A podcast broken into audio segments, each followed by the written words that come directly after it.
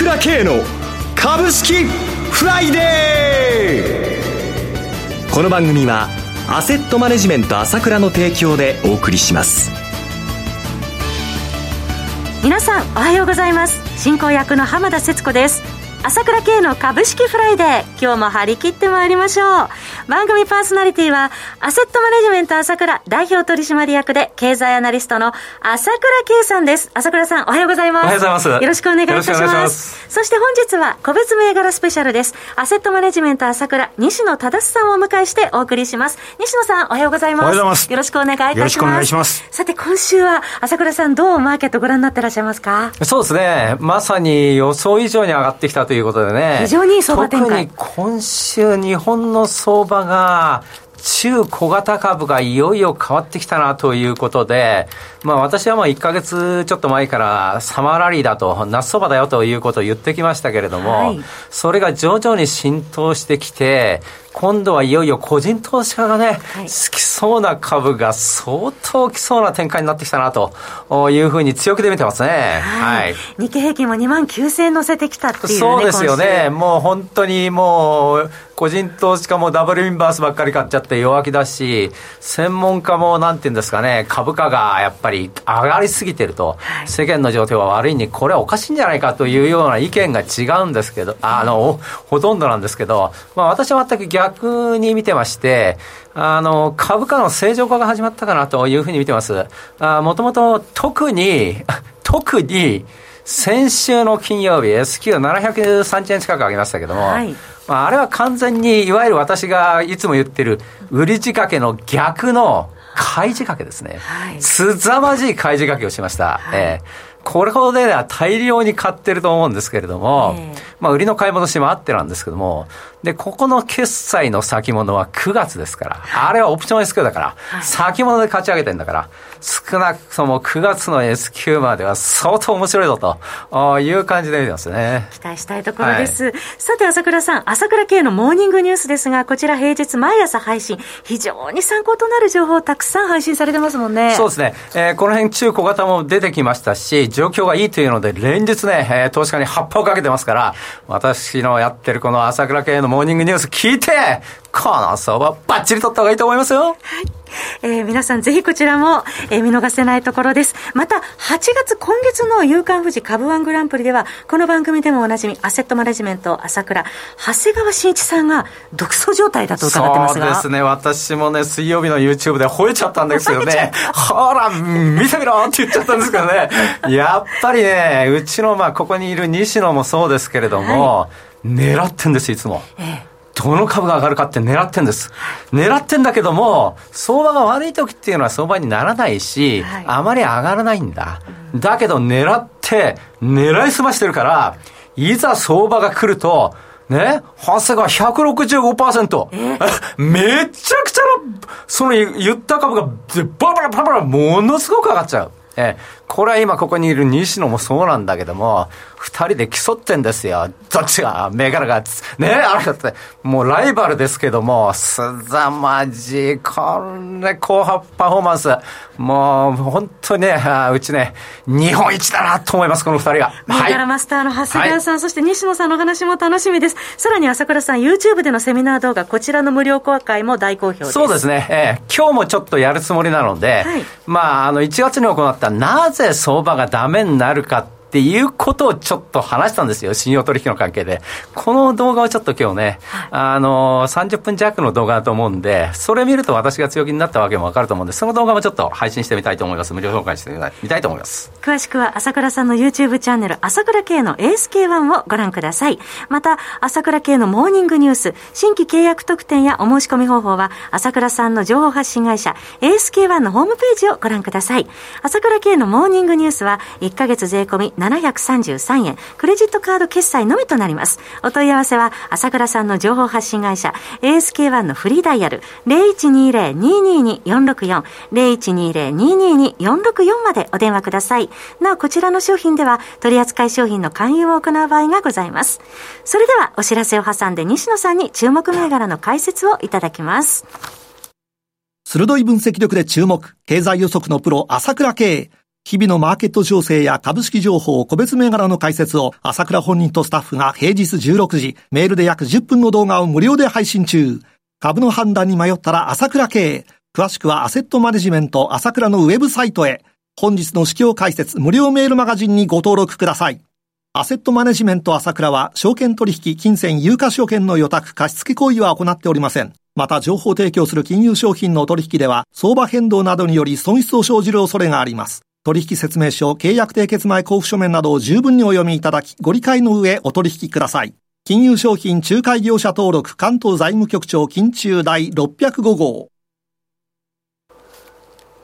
それでは、ここからは個別銘柄スペシャルです。一つお気をつけいただきたいのは、買い推奨するものではありません。西野さんの視点で注目される銘柄を挙げていただきます。投資の最終判断はご自身でお願いいたします。それでは、西野さん、よろしくお願いいたします。はい、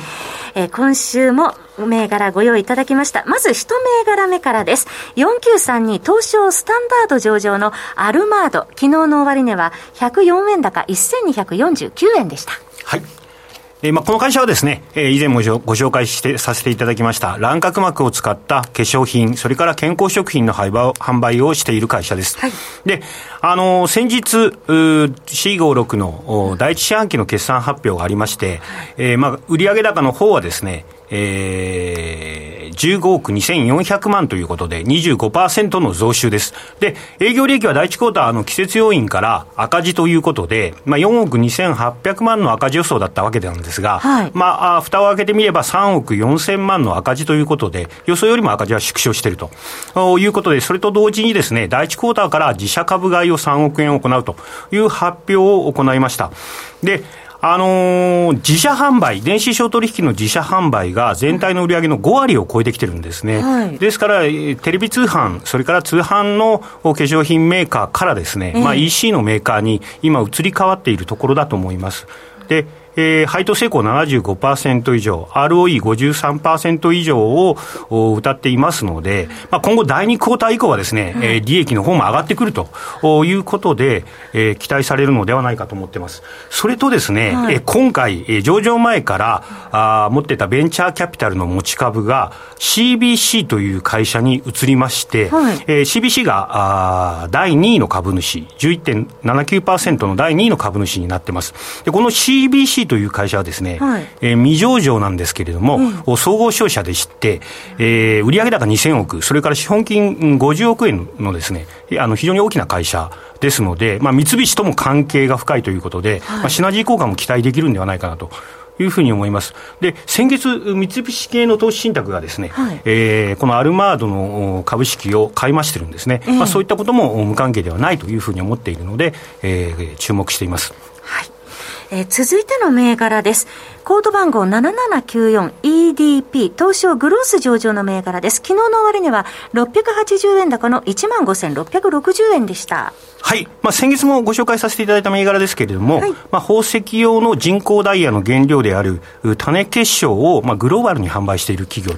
ということで、こちらも上場して初めての決算発表がですね、先週金曜日にありました。で、えー、第1クォーターから通期の業績を情報修正ということで、はい、まあ、売上高はですね、27億1900万の74%増収、それから営業利益は9億4000万、80%増益ということで、まあ、あの製造業にしてはですね、はい、えまあ、驚異的な利益率だと思います。で、現在、えー、この種結晶というのの価格の方もですね、えー、まあ、会社側の方方に、えー、発言権があるということで、まあ、工場はフル生産な状態です。で、えー、既存の生産設備の増強は、まあ、今後も継続するということで、えー、新工場すでに着工してるんですけれども、うん、今期の第3クォーターに稼働する見込みということで、稼働後はですね、まあ、さらに増産も期待できるということなんですね。で、宝石用の人工ダイヤというのはですね、えー、2年前、大体、えー、6%のシェアだいうことなんですが、足元ではですね、はい、ここの社長の話だと10%まで伸びてきてると。結構増えてきてますね。結構増えてきてますね。ね日本ではあまりね、えー、人口ダイヤというのは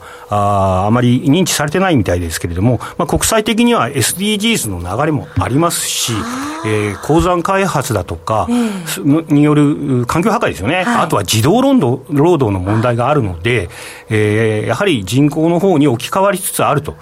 いうことですので、えー、そういったった大きな流れからも注目できるんではないかなというふうに思ってます。はいえー、続いての銘柄は、コード番号7071のアンビスホールディングスです。東証スタンダード上場の銘柄、昨日の終値は170円高5400円でした。はい。えー、まあ、アンビスの方はですね、関東、それから東北中心に終末期のがん患者を対象としたい、まあ、医療ホスピスを運営ということなんですけれども、はい、おこのホスピス住宅をですね、えー、前期13店舗お新規で開店してたんですが、はい、まあ、今期はあ16店舗開設ということで拡大してきてます。で、今回の決算発表で稼働率が85.1から84.4に減少しましたが、そもそも高水準を維持していますので、はい、えー、まあ、今後はですね、えー、名古屋地方、中京の方の地方にも進出してくるということで、えー、売上高が100億を超えている成長企業としてはですね、はい、えー、ここの会社の成長力もまだまだ止まらないなと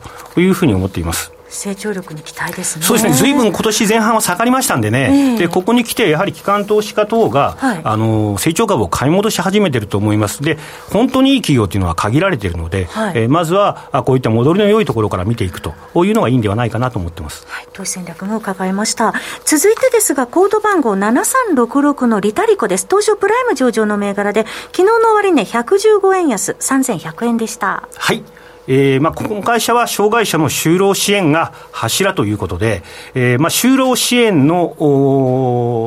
就労支援をですね、新設で今期15店舗、それから障害者障害児支援で16店舗ということで、はい、出店を加速させています。なかなかコロナの環境下でですね、えー、障害児の方も、はい、塾にも通えない、それから就労支援の施設にも通えないということだったんですが、はい、まあ、正常化の動きとともにですね、またこういったところの動きも出てきていると。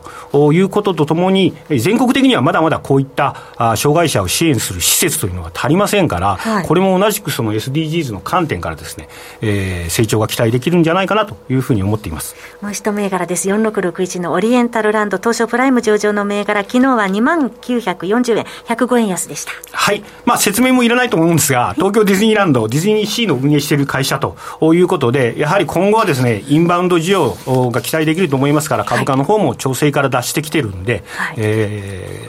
ー、注目できるんじゃないかなというふうに思っています。はいありがとうございました、えー、本日5銘柄ご紹介いただきました。なお繰り返しになりますけれども取り上げていただいた銘柄はいずれも西野さんの視点で注目する銘柄です。回収賞するものではありません。投資の最終判断はご自身で行っていただきますようお願いいたします。そろそろお別れのお時間です。パーソナリティはアセットマネジメント朝倉代表取締役で経済アナリストの朝倉圭さん西野忠さんでした。お二方ともどうもありがとうございました。ありがとうございました。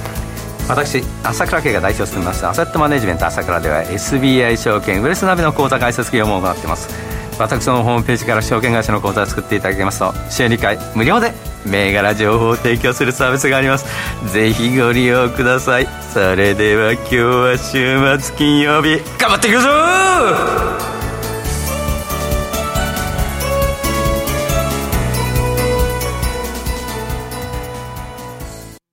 この番組はアセットマネジメント朝倉の提供でお送りしました。